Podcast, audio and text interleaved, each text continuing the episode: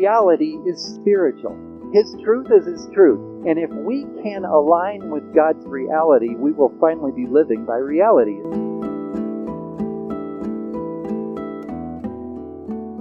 I'm going to read a scripture, um, and then and then we want to invite the Holy Spirit just to do something um, right now. In fact, I'm going to tell you what we're going to do. Then I'll read the scripture. Um, you know, people mean different things when they say meditation. In fact, there are form, you know, Eastern meditation or New Age, New Age meditation is emptying, is uh, I don't know, trying not to think of anything. Whenever I try to do that, I hurt myself. It doesn't work. I just think of everything I'm worried about or something. Um, that's not this. You know, um, uh, Christian or biblical meditation is filling yourself with the things of God, which is an invitation to the Holy Spirit to fill you with truth. Now, let me read the scripture. This is 2 Timothy 2 um, 11 through 13. It says, For if we died with him, we shall also live with him. If we endure, we shall also reign with him. Actually, I'm going to stop right there. Now, this is what I want to do. Just allow yourself to relax. You know, the presence of God is, is here. The presence of God came with you, even if you were late or too busy to know that the presence of God was with you. He said, I'll never leave you or forsake you. And this just said, if we endure, we shall also reign with him. And so, um, Lord, I ask you to make your presence really real to, to us, your chosen people, your bride, right now. And, and I'm, I'm just going to leave you a minute to meditate on that. It says, in other words, here's, what's, here's what to meditate on, okay? Your destiny is to reign with Him.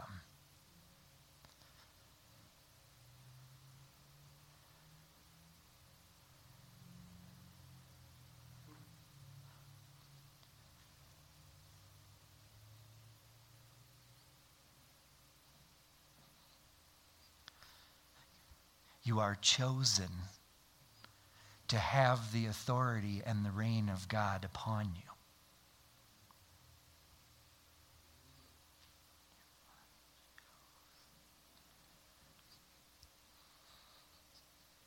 You are chosen to have the authority of royalty.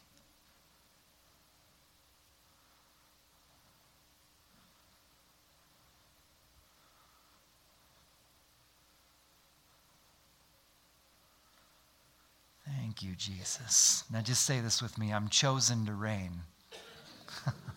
I'm made for this. Okay, all right. Whew. Maybe we should just do that the whole time. You want to just have a meditation the whole time? I can just start reading somewhere else. And um, we're, st- we're still going to be talking about warfare this morning. But um, oh yeah, thank you. Give me five. You got to keep me on track. You know, I'll just um, Father God, we ask a blessing on our children. Um, be blessed, and kids, you're dismissed.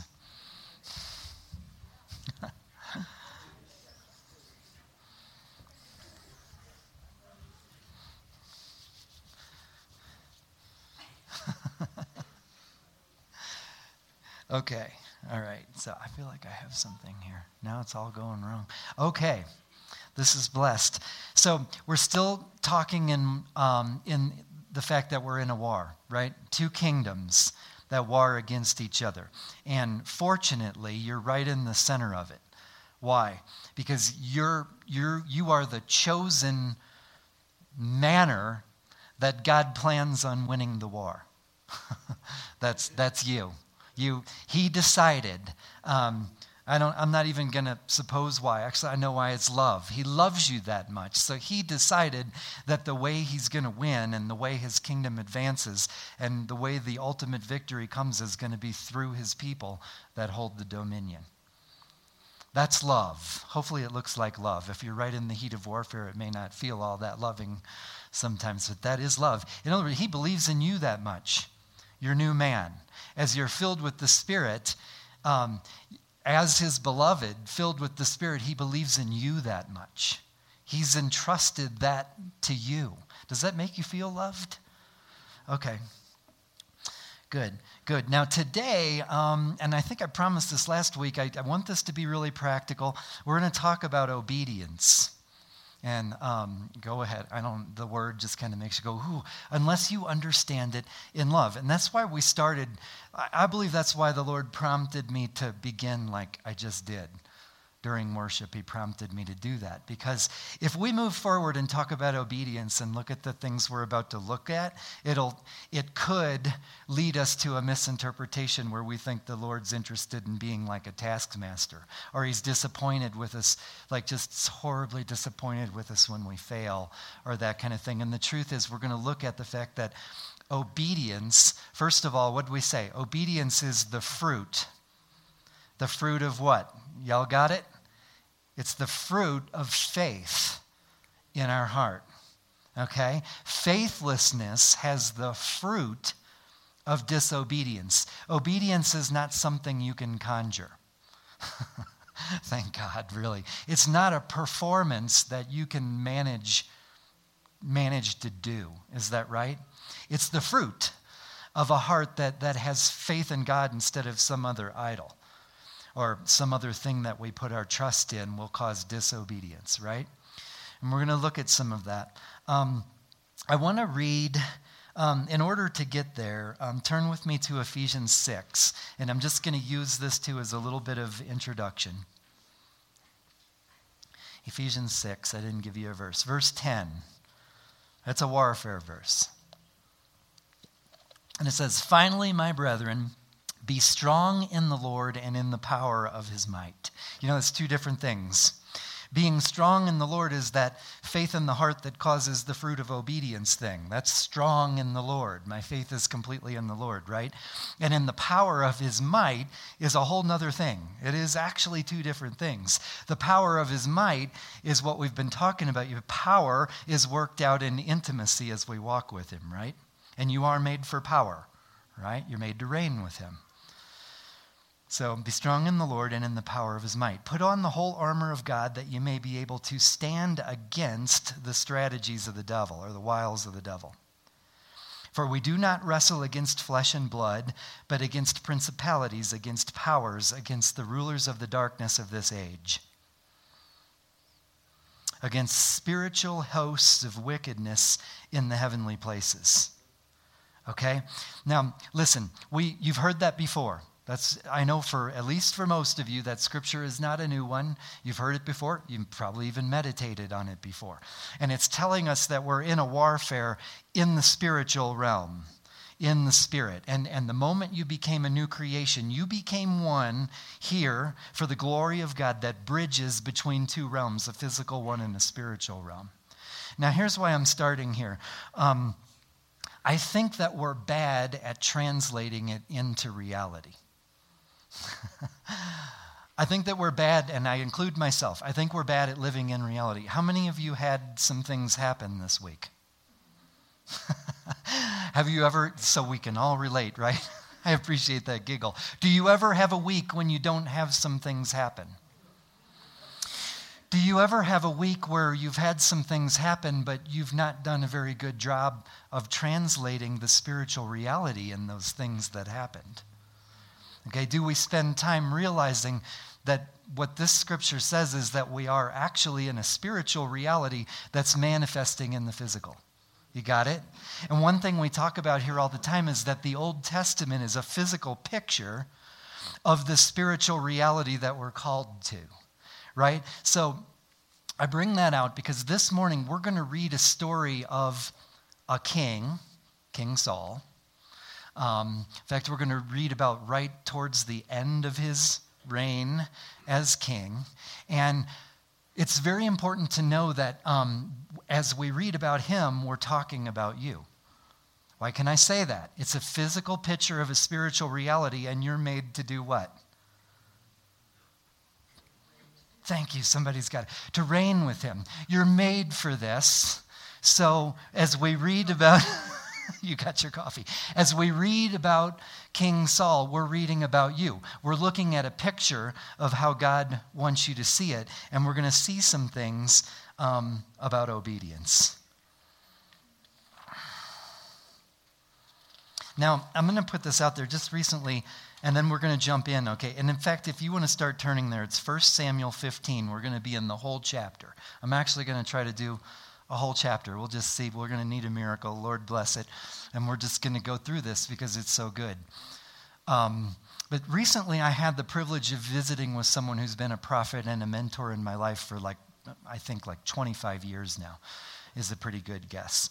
And um, she's the kind of person that when she says something, I'm usually left with like a, huh, I don't even know what that means. And I'm a little kind of like, but I've also decided a long time ago that when she says something and the spirit in me is quickened, I'm like, wow, I'm going to pray about that. I don't even know.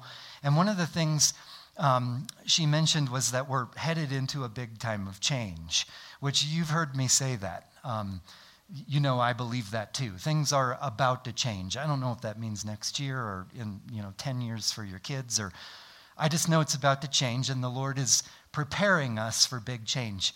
And what she said was, um, is the Lord is quickening her about eyes to see and ears to hear. Now, I want you to see, we're talking about the same thing. You know what? I, and that's what I, I kind of left going, huh? Like, I need to pray about this. Lord, give me a revelation, eyes to see and ears to hear. What really are you saying in that? And I believe that that is the translation between seeing the spiritual in what's going on in the physical in your life. Okay? What's manifesting? Can you see it? Is happening. You don't have a week where nothing is happening. and God is crazy in love with you, so the things that are happening are toward your destiny. It is the love of a good father bringing you into the fullness of who he's planned you to be. So these are spiritual things. The, the question is not, are they happening? The question is, do we have eyes to see? Are we translating? Do, do we have ears to hear? what's going on. Okay? Is this, is this good? I'm getting some stares. Am I losing you? Okay, good. Okay, so we're going to read about um, Saul. And what I want to tell you as we enter into this, we're going to read about um, people. There's going to be Samuel, Samuel the prophet. You might think of him as like Saul's pastor. Samuel the prophet. And I want you to know that what we're talking about is there's a heart there. Samuel has a particular heart, and we're going to read about it. And then we're going to read about Saul. He's the king, right? And there's a particular heart there, and we're going to read about it. In the, we're not going to see it this morning, but in the bigger story, you'd be reading about David, and there's a heart there. And when you read in the Word of God, you're reading about God's love for these hearts, exactly where these hearts are. Okay? This is towards the end of Saul's reign. In fact, we're going to read the words of God saying this is coming to an end. But what I want you to know, I just would be amiss if I didn't say this. Saul's reign actually ended before this. Now, as I read on, you're going to go, well, that doesn't make sense because we're reading, Saul's still reigning. We're reading about it. But when does Saul's reign actually end? Okay, because he disobeyed. But Huh? What are you saying? When David's anointed, and and that, that's all correct. That's all right. Um, I just want to say, like, if you go back to chapter 13, the Lord has already spoken that this is done. You can go read it for yourself. And when is it true in your life? When the Lord speaks it right? We're in the process of working it out. We're in the process of coming into that power, into that spoken word that He's already spoken. We're in a process, but the moment He speaks it, and how many promises do you have in Jesus that are already spoken? Okay, so you're in a process of getting there, but it's already done, right? But we're going to read, it's still working itself out in the physical. So um, I'm going to start reading in verse 1 here. It says, Samuel also said to Saul, The Lord has sent me to anoint you king over his people. Now he's talking about the past. The Lord had me do this, anoint you over Israel. Now, therefore, heed the voice of the words of the Lord. Thus says the Lord of hosts I will punish Amalek for what he did to Israel, how he ambushed him on the way and when he came up from Egypt. Now go, now listen, Here's commands, and this is warfare. We're about to read, this is the physical picture of your spiritual life, okay? Track with me. This is warfare. They're, they're looking to take territory in obedience to the commands of the Lord. In the Great Commission, what does it say? It says, make disciples, what? Teaching them all the things I've commanded you. So we're talking about obedience, okay? But we're going to frame this in love so we get it right. Well, here's the command, okay? Now go and attack Amalek and utterly destroy all that they have. And do not spare them, but kill both man and woman, infant and nursing child, ox and sheep, camel and donkey. This is the word of the Lord coming to him. Now, what you have to understand is there's plenty of places in the story where, where they're going forward and they're taking territory from the enemy, and the Lord says, The plunder is yours. You could read this like he's against wealth or something, but he's not. That's actually how they became wealthy as they conquered the promised land so God could establish rest and power on his chosen people. They took plunder. in obedience to the Lord. But here he says, what does he say? utterly destroy all that they have.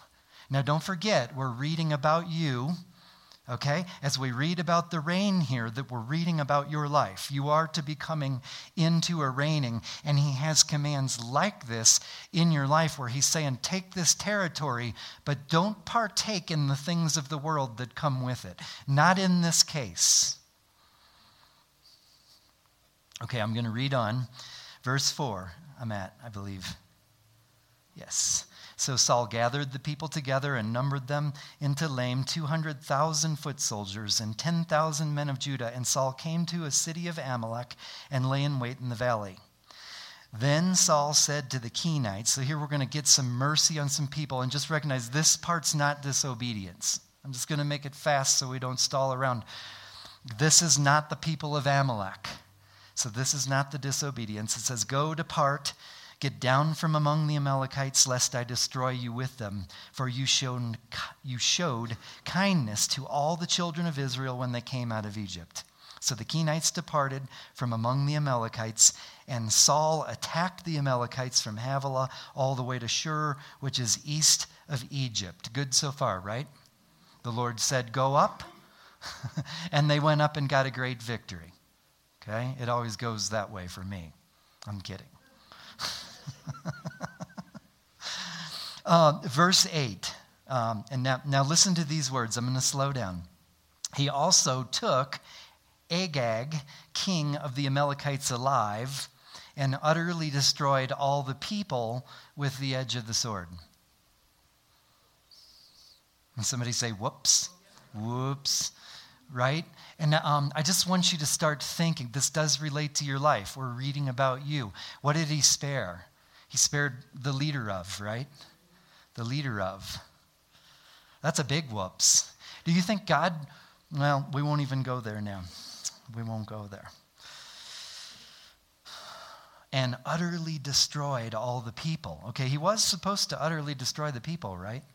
That's pretty brutal. Now, rec- now recognize this represents your spiritual war.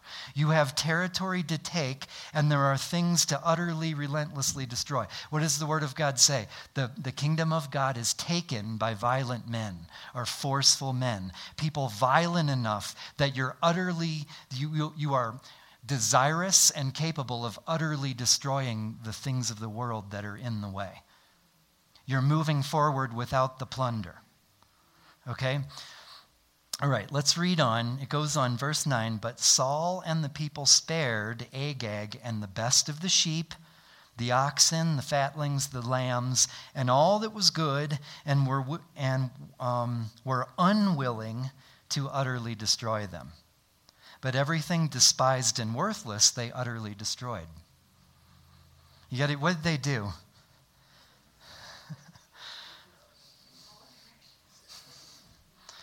Did they do? They kept they kept the good stuff. They were like, well, this, this could be useful. This is pretty good. Now, there are some evil things here, and there are some things that aren't so good, and we'll destroy those, and, and we'll keep this stuff of the worlds, and we'll, we'll take that with us as we advance this kingdom of the Lord, right?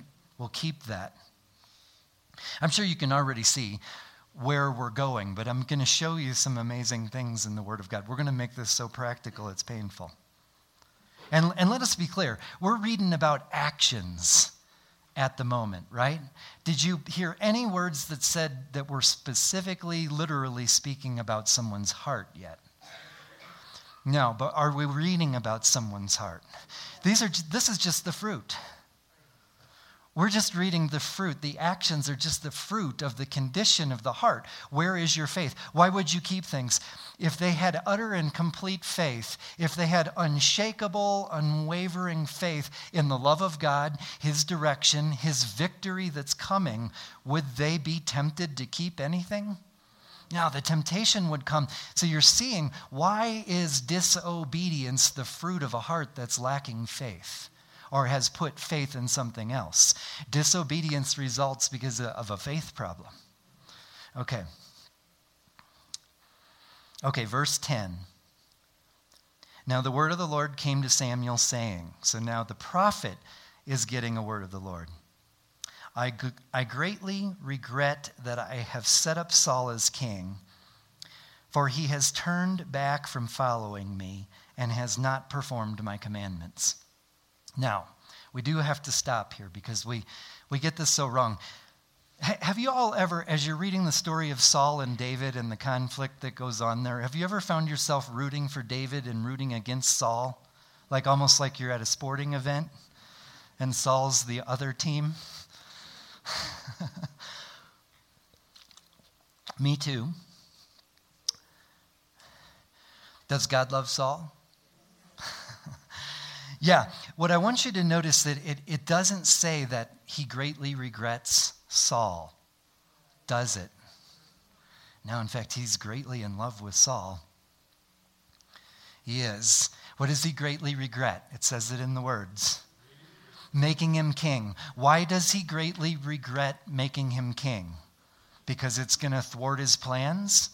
Because it's going to cause him to fail to execute, the Lord's going to fail to, to get the victory and execute the plans that he has? Can Saul thwart God? No, then why does he regret making him king? Okay, that's good. I'm going to tell you he regrets making him king because he loves him. you see, any good father is all about bringing their children into their destiny. And, and making Saul king ha, is becoming harmful for Saul because of Saul's choices. You see, it's like if I were to prop my, my son, if I were to bring my son into a position, a promotion, a whatever, you name it, that I hope is bringing him to his destiny, and ultimately it turns out that, like, it's harmful in getting him to the fullness of his destiny. A father regrets that. Not because there's a lack of love, but quite on the contrary, because I'm crazy in love with you, Saul. You've been, Saul's been anointed king by Samuel, the prophet of God. It's, it's God's purposeful action because he loves Saul. So it's a very important that as you as you interpret this word of god and as you read it as something speaking over your life that you interpret this way. You you have to interpret for love. It doesn't say he regrets having made saul or he regrets the life of saul. He regrets having made him king. And it's specifically because he loves him. Now look um, we see this understanding heart this this loving heart even in samuel as we read right into the next verse. Actually, it's still in the same verse. It says, And it grieved Samuel, and he cried out to the Lord all night. You got it? So Samuel, the, the spiritual director, the, the, um, the pastor, the prophet who serves at the, at the pleasure of Saul, is grieved. Samuel is the one who has the heart of God who values the Word of God. We're going to see as we read on, he values the Word of God, just period. The Word of God is the Word of God is the Word of God, and it grieves him because he, he feels the heart of God. He feels the heart of God over Saul. Okay. verse 12, it says So when Samuel rose early in the morning to meet Saul, it was told Samuel, saying, Saul went to Carmel, and indeed he set up a monument for himself, and has gone on around, passed by, and gone down to Gilgal. So now remember, I just have to pause for a minute and remind you we're talking about warfare. Um, the, and we're talking about the spiritual warfare in your life. This is a physical picture of that. Remember that we said it's, it's two kingdoms a kingdom of light and a kingdom of darkness. What does that mean? It's a kingdom of deception and a kingdom of truth. And so you see here there's darkness. Saul's deceived, he's gone and set up a monument. Okay, verse 13, it goes on and says Then Samuel went to Saul, and Saul said to him, Blessed are you of the Lord. I've performed the commandment of the Lord. Now, think about what you're reading. Here's what happened Samuel's going to find him to deliver the word of the Lord. And when he shows up, Saul is really proud of what they've accomplished. He's like, Blessed are you of the Lord. Man, are you showing up at a great moment? We have just done a great obedience to the Lord and we won. That's what's going on. Do you see that?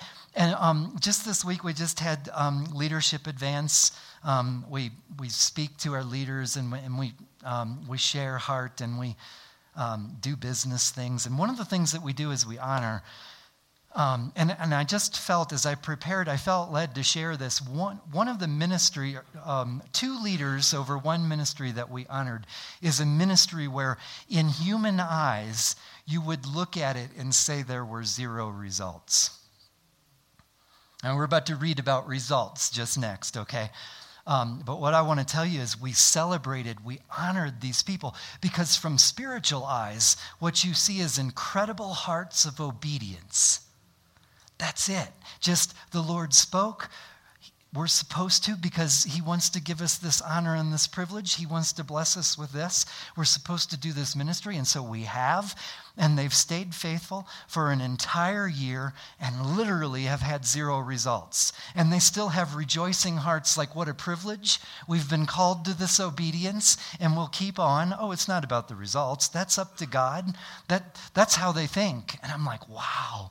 I don't know if I've ever seen it look like that before. And we get so results focused. We think that, like, well, this ministry has um, 65 people coming. This church has exploded into 10,000 people, and all of that's good.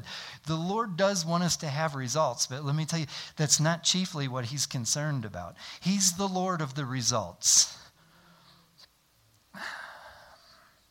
He's looking for um, obedient obedience right? If you love me, what? You'll do what I command, right? But is that a taskmaster? Like, it, it, you know, we, we reverse that. We get that backwards. We think that's saying, if you love me, then prove it. we think that's what Jesus is saying, but that's not what he's saying. He's saying, if you love me, the fruit will be that you always do what I command because love explodes like that. Love, love accomplishes like that. Okay, I'm going to keep reading. Now, now keep that result thing in your mind, okay? And I am, help me out. What verse am I on? Church 14, thank you. And it says, But Samuel said, Oh, all right, I'm going to back up. See, here it is. Verse 13. Then Samuel went to Saul, and Saul said to him, Blessed are you of the Lord. I have performed the commandment of the Lord. And verse 14. But Samuel said, what then is this bleating of the sheep in my ears and the lowing of oxen which I hear? Now, here's the translating part, okay? Eyes to see and ears to hear. Father, make us a people that have eyes to see and ears to hear as we're in a treacherous war. Now, listen, you have to put yourself, you have to put yourself in the scenario. In fact, I, I would ask you this week, go meditate on this. Put yourself in that place and just kind of be there. Let the Holy Spirit take you there and let you experience what it was like. I believe quite literally when Samuel walked up to Saul at this moment that, um, that you can literally, they were in a place where you could literally hear the bleating of the sheep and the lowing of the oxen. In fact, I'm going to go and say when the wind was blowing the right direction or or the wrong one, you could smell the, the disobedience had a smell. in the physical. It had a sound. It had a feeling. It, if someone had, you're looking at two guys. One guy has eyes to see, well, in the ears to hear, the bleating of the sheep, the lowing of the oxen, and the other doesn't. In fact, I'm going to suggest that um, Saul at this moment has probably gotten to the point that he doesn't hear it. Have you ever been, you county fair people, I know you have, and have you ever have you ever been around a whole bunch of sheep or whatever? They they never stop. Like it's it's ongoing. It's almost like whew. You know, when you first get to the county fair, you're thinking it's, it's loaded with this animal noise and this smell. And after you're there for about an hour or two, they're still doing it, but you're kind of like you don't even hear the sheep anymore. Um, I smell the corn dogs. It's lunchtime now. I don't, I don't smell what really hit me when I got out of the car this morning. You get used to it. And he didn't have eyes to see or ears to hear the obvious physical realities in his life of disobedience were utterly obvious. And the prophet who has eyes to see and ears to hear, the one that is awake, to the guiding of the Lord, to what is obedience, gets out of the car and walk, uh, well, gets off the donkey and walks over to Saul and says, "Then why do I hear this bleating of the sheep?" I'm completely convinced after spending time with the Lord this week that every single one of us in here has some bleating of the sheep. And we've probably learned to ignore it. Some words of God have been spoken. How many of you know you've had some words of God spoken over your life? Okay, most of us. Good. Father, I pray that you'll bring an awareness of the words that you're speaking over those who are not aware of those words so they can begin to walk in it in the authority of the name of Jesus. So you've had words spoken, and there's there if unless well, I'm just going to say for every person in here there are disobediences. there are things we think we'll take with us, even though he said, as you walk in obedience, you have a high calling. You have a mighty calling. And as you walk in obedience towards it, we have a tendency to take some things with us. That he says, utterly destroy that. You don't get that, you don't own the past. The blood of Jesus Christ bought your past, and you don't get to take it with you. And it'll cause disobedience. I didn't say you are disobedient. I said it will cause you to have disobedience that is destiny stealing.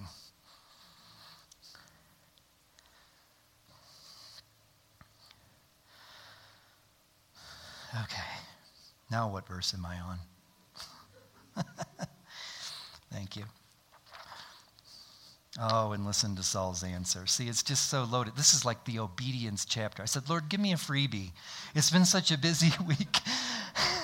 Will you just do a download? And then I literally had someone pray for me. She didn't know I'd said those words. And then she prayed that. She said, I'm just going to pray for a download. I was like, yes. and then he showed me this obedience chapter.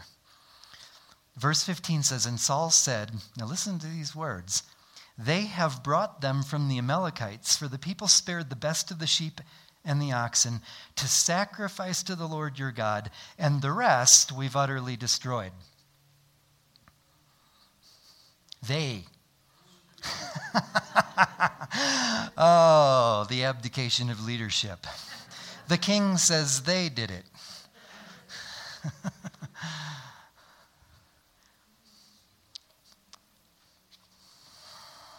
They spared the best of the world's stuff.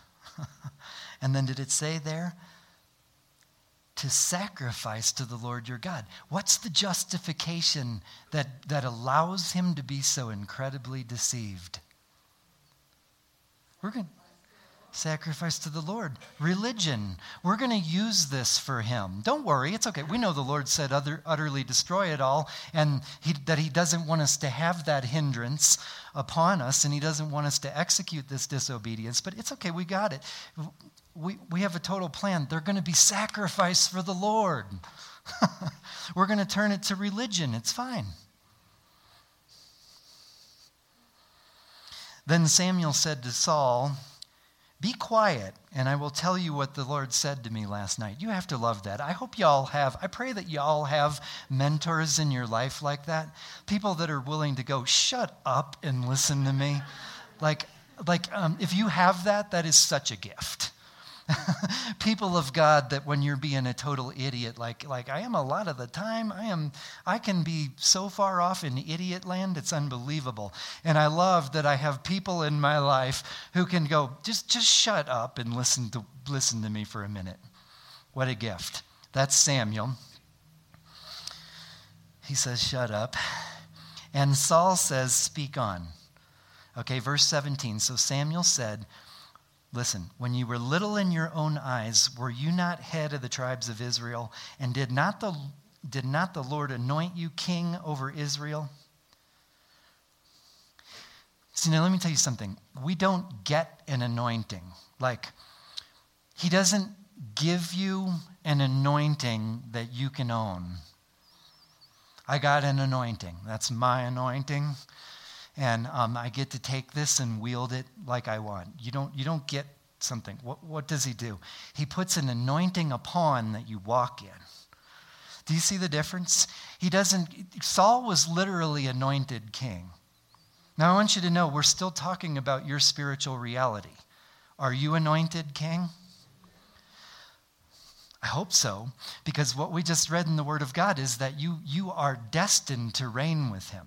He is bringing you into a more and more powerful one who reigns with the authority of God. That's anointing. Anointing is not something for the pastor or the worship leader or the children's church leader. Anointing is, is the, the inheritance, the gift of God on every beloved son and daughter in his family. okay? That's anointing. But it's not something you get that you get to own. You don't get anointing, you walk in anointing. He's speaking of a time, he says, when? Come reminisce with me. When you were little in your own eyes, did you not walk in the anointing? And when you became big, did it not dig on your own, in your own strength, your faith in the wrong places? Did it not cause you to go off into disobedience?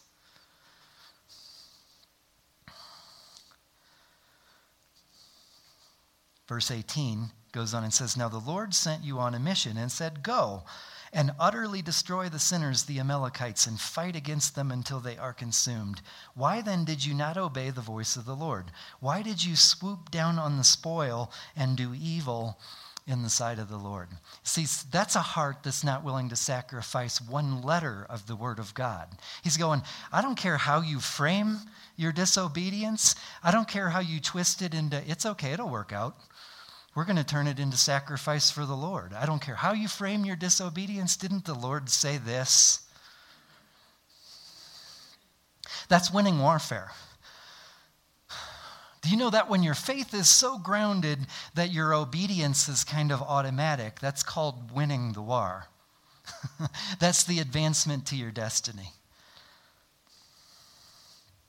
Okay, verse 20 And Saul said to Samuel, But I have obeyed the voice of the Lord and gone on the mission on which the Lord sent me and brought back Agag, king of Amalek. Do you see how deep the darkness can get? I've done it, people. I've, I've, had, I've had the darkness so deep that I'm just, I'm completely blind to my own disobedience. In fact, I'm ever asking the Lord anymore, rooted out of me. I know I still got some more that the Lord needs to deal with, and I'm not even aware of what it is right now. Deep darkness can get really deep. What does Jesus say? When the light within you is darkness, how great is that darkness? and it says, I have utterly destroyed the Amalekites, Saul is saying. He says, But the people took the plunder.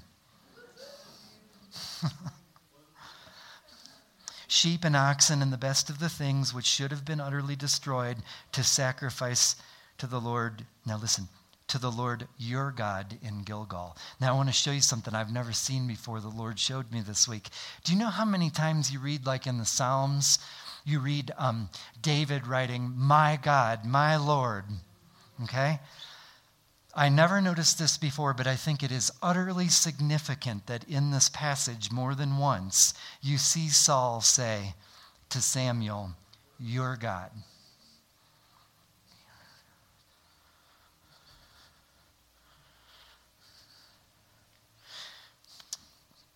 And what happened in the garden, right? So now we're going to talk about love, and may- maybe we're wrapping. I think I get to say that a couple of times. what happened in the garden? God uh, put, put Adam and Eve in the garden. He said, I give you dominion. What? Your destiny is to reign with me. I give you dominion. Okay? And he sets the, the one tree, he says, but, but not this tree, right? Why? Because he wanted to be a taskmaster and set up an impossible thing, an impossible temptation that they couldn't avoid. What is it? It's love, and it's and it's specifically the love of destiny, right? In other words, he's saying, why does he prohibit them from that tree? Well, it's bad for your destiny. you got it? You can do anything else. You can, you can partake of all these riches, all this wealth. You love each other, have dominion, do anything you want. But this tree would be really bad for your destiny. It, long term, this has actually short term in this case, it has really adverse effects on coming into the fullness of the dominion holder that I've made you to be. Right? And what does Adam say? The woman you gave to be with me, she gave of the tree. And I ate. Right? So here's our mode. Here's our mode. But here's what I want you to see the love of God, the love of any good father, is that he wants you to come into the fullness of your destiny. What the Word of God tells us is that there is a kingdom of deception, of darkness, that wants to come against God's plan to bring you into the fullness of who you are. That's what's going on. And obedience is a fruit. It's a fruit of faith. Obedience is the fruit of faith. And it's the way we win the war. It's his love. It's, it, it's, it is his stubborn and adamant, unwavering desire. You know, he's crazy about you. He has good plans over you, and he's not willing to sacrifice any of them. He will always and continuously be pursuing you to bring you into the fullness of your power and beauty, to glorify him and advance his kingdom. Because you're made to advance his kingdom, not because he's needy it's not because he needs you to advance the kingdom for him. In fact, I should read that for you. Let's keep going. Um, whoops, we'll do it quick. Um, verse 22 So Samuel said, Has the Lord delight in burnt offerings and sacrifices as in obeying the voice of the Lord? Now listen, here it is Behold, to obey is better than sacrifice. Why? We didn't even know what to sacrifice. It's like in this story, okay? Saul, he thought, well, we'll keep, the people brought it and we'll keep the good stuff for the sacrifice, right? Would that have been an honoring sacrifice for the Lord? Did he need that? I think that's, that's, that's religion. Okay, that's the definition of religion. We'll keep doing these sacrifices. I'll have perfect attendance in church and whatever. We don't even know what to sacrifice. You follow? Obedience is what keeps us on the road. He does want us to sacrifice, doesn't he? But what, what's the sacrifice that he wants? Us, right? We are the living sacrifice, Romans chapter 12. And the only way we live as a, as a living sacrifice is, is obedience, because we, we don't even know what, what it is that needs to be sacrificed. We'll sacrifice the wrong thing continually like Saul's doing.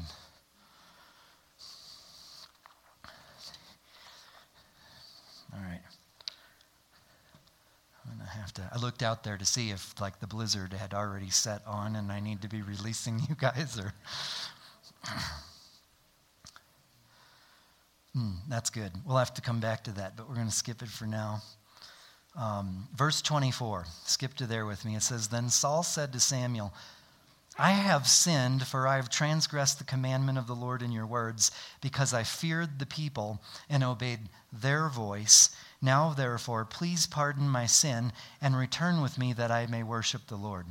Now, listen, I want you to notice um, something with me here. This looks like repentance, and in fact, there may be some in it. But we're going to find out that he's really not turning from the core of the problem. And what's important to recognize is that the fruit of the condition of our heart that we're so focused on all the time in our lives, because we just can't help it, we're so focused on the fruit of the condition of our heart that we rarely ever actually get to the condition of our heart. Does anybody know what I'm talking about? Okay, we're, gonna, we're kind of seeing that here. Um, it sounds like he's begun to repent, but read, read on with me, verse 26. But Samuel said to Saul, I will not return with you, for you have rejected the word of the Lord, and the Lord has rejected you from being king over Israel. Listen, does it say that the Lord rejected Saul? No, it doesn't. He, he's crazy about Saul, right? And thank God, because I'm sure that I'm worse than Saul. So he's crazy about Saul. He's rejected Saul as king some of his inheritance in this age, some of his destiny that the Lord had for him in, in this age has been rejected. I think sometimes the message of grace is preached apart from consequences. You do know there are consequences, right? I can remember back when um, um, in fact, it's not all that hard. I'm still pretty young. I got to be careful around here. Um, when I was a younger man, um, I engaged in a lot of practices of darkness and I had seasons away from God. And I, let me tell you something, I know y'all can do this with me. I can look back and I can still see the ripples from my disobedience in my life. It, it's still a door that I am closing on the enemy, sometimes daily, sometimes monthly, you know, but every so often I, I, I run back into a kingdom of darkness actual beings that don't want me to get to my destiny in Christ, and I'm still having to close those doors that were made in my disobedience in decades ago.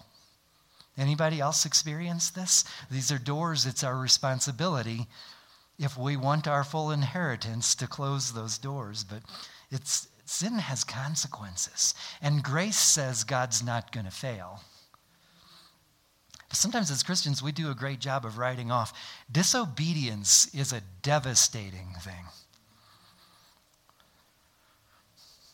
Okay. And I'm telling you that because I want you to go to verse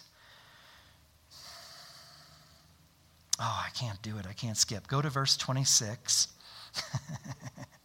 And it says, But Samuel said to Saul, I will not return with you, for you have rejected the word of the Lord, and the Lord has rejected you from being king over Israel. And Samuel turned around to go away. Saul, now listen to this. Saul seized the edge of his robe and tore it. So Samuel said to him, The Lord has torn the kingdom of Israel from you today and has given it to a neighbor of yours who's better than you. That's really harsh words, isn't it? When I read, I had to spend like 20 minutes just right there. I'm like, oh, like took the breath out of me. And the reason I'm, I, I had to go on, verse 29 says, and also, now listen to this the strength of Israel will not lie, that's like lie down, nor relent for he's not a man that he should relent. In other words, speaking of God, God is not a man that he should relent. He's not going to change his plans. His plans are not going to be thwarted. Do you know why that's a good word? In other words, he's not a God he's not a God who is restrained by how he can love you. His plans are secure. You know that? He's very capable. He's, Jesus is the most capable person I know. He's very good at what he does. He's way better at his job than I am. But this just said that his plans are, are secure, they're not in question. I, hope that that's freeing. In other words, everything that the Lord does with you, over you, for you, is for his love for you. That's it. It's, it's for your destiny as his child, as his beloved, as his bride, because he's nuts over you like that. It's not because he needs it for his plans.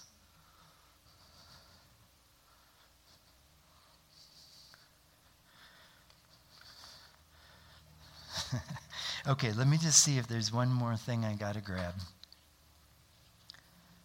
And we'll wrap up.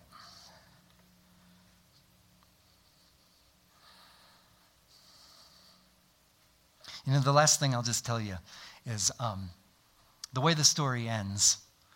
Um, Samuel says, Bring me Agag, the king, the leader of what they were supposed to utterly destroy. He says, Bring him here. And he hacks him into pieces. He says, Not only will I obey, but I have such a violence for the love of the Lord and for the plans of his kingdom and want to have such a participation in it that he's the kingdom of God is taken by forceful men.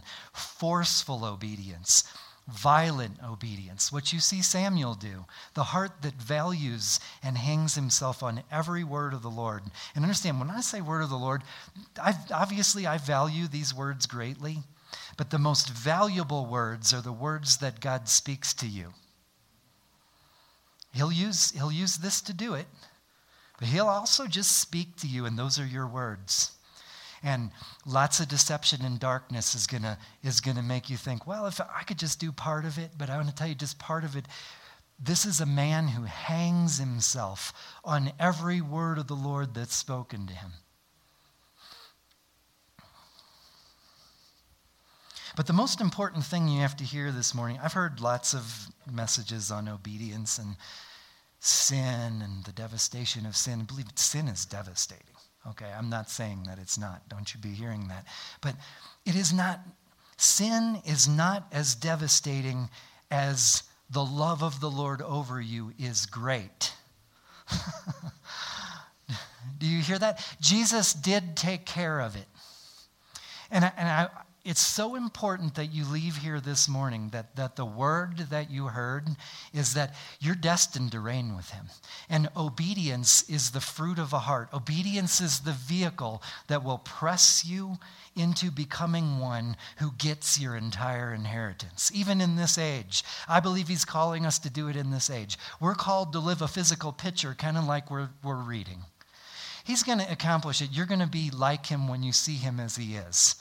The Word of God says that. So take a deep breath. Rest, because He's going to succeed, period. You're going to be perfected when you see Him as He is. In other words, when you see Him completely, you're going to be like Him. Period. That's what the Word of God says. And in this age, you get the privilege of walking out a physical picture of the inheritance coming into all the power and authority of your destiny. Disobedience will lead you out of it and end things that you're supposed to reign over and have power over. Obedience makes your authority come from where you're seated at the right hand of the throne. Amen. You guys are really intense. I was intense, huh? Does it make you feel more loved? Does it make you tremble? it wasn't my goal to make you tremble. Um, I recommend now that you've heard this, because I did have to skip over things, um, go and read that chapter. Just go and read that chapter. Spend some time with it. Because it's, it's amazing how it will pop off the page and you will see that it is the story of your life. Um, can I pray for you? Okay. I'm going to do that. And let me just say before I start praying, we are, we're going to pull some ministers up here. As soon as I'm finished praying, y'all are dismissed. God bless you. Have a great, great week, great day. Um, if this stirred up things for you and you would like a minister to lay hands and pray, perhaps repentance over disobedience that he's brought to your heart, or whatever it may be, we're going to have ministers up here um, that are that are trained, that are ready to um, to be the Lord for you in that way, to be His presence in that way.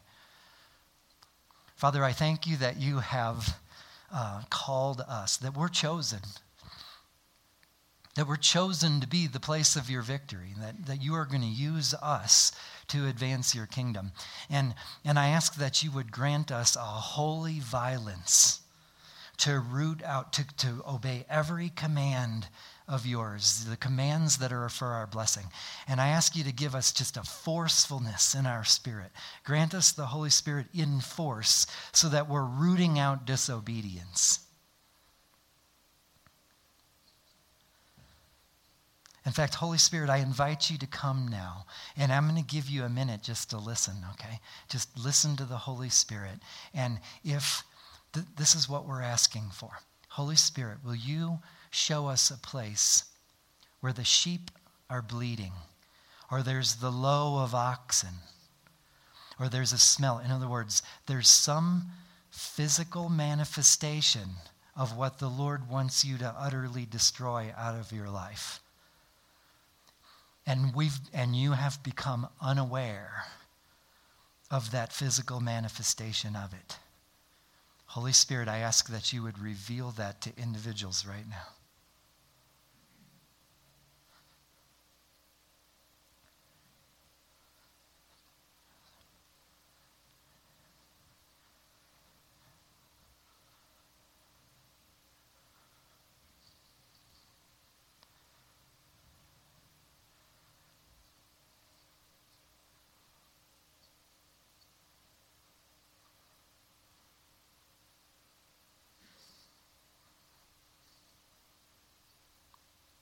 Thank you, Jesus. And the Word of God says that you've been given all the weapons of warfare to go take care of it. You know, the sheep and the oxen were right there. They could have just walked right over and slaughtered them.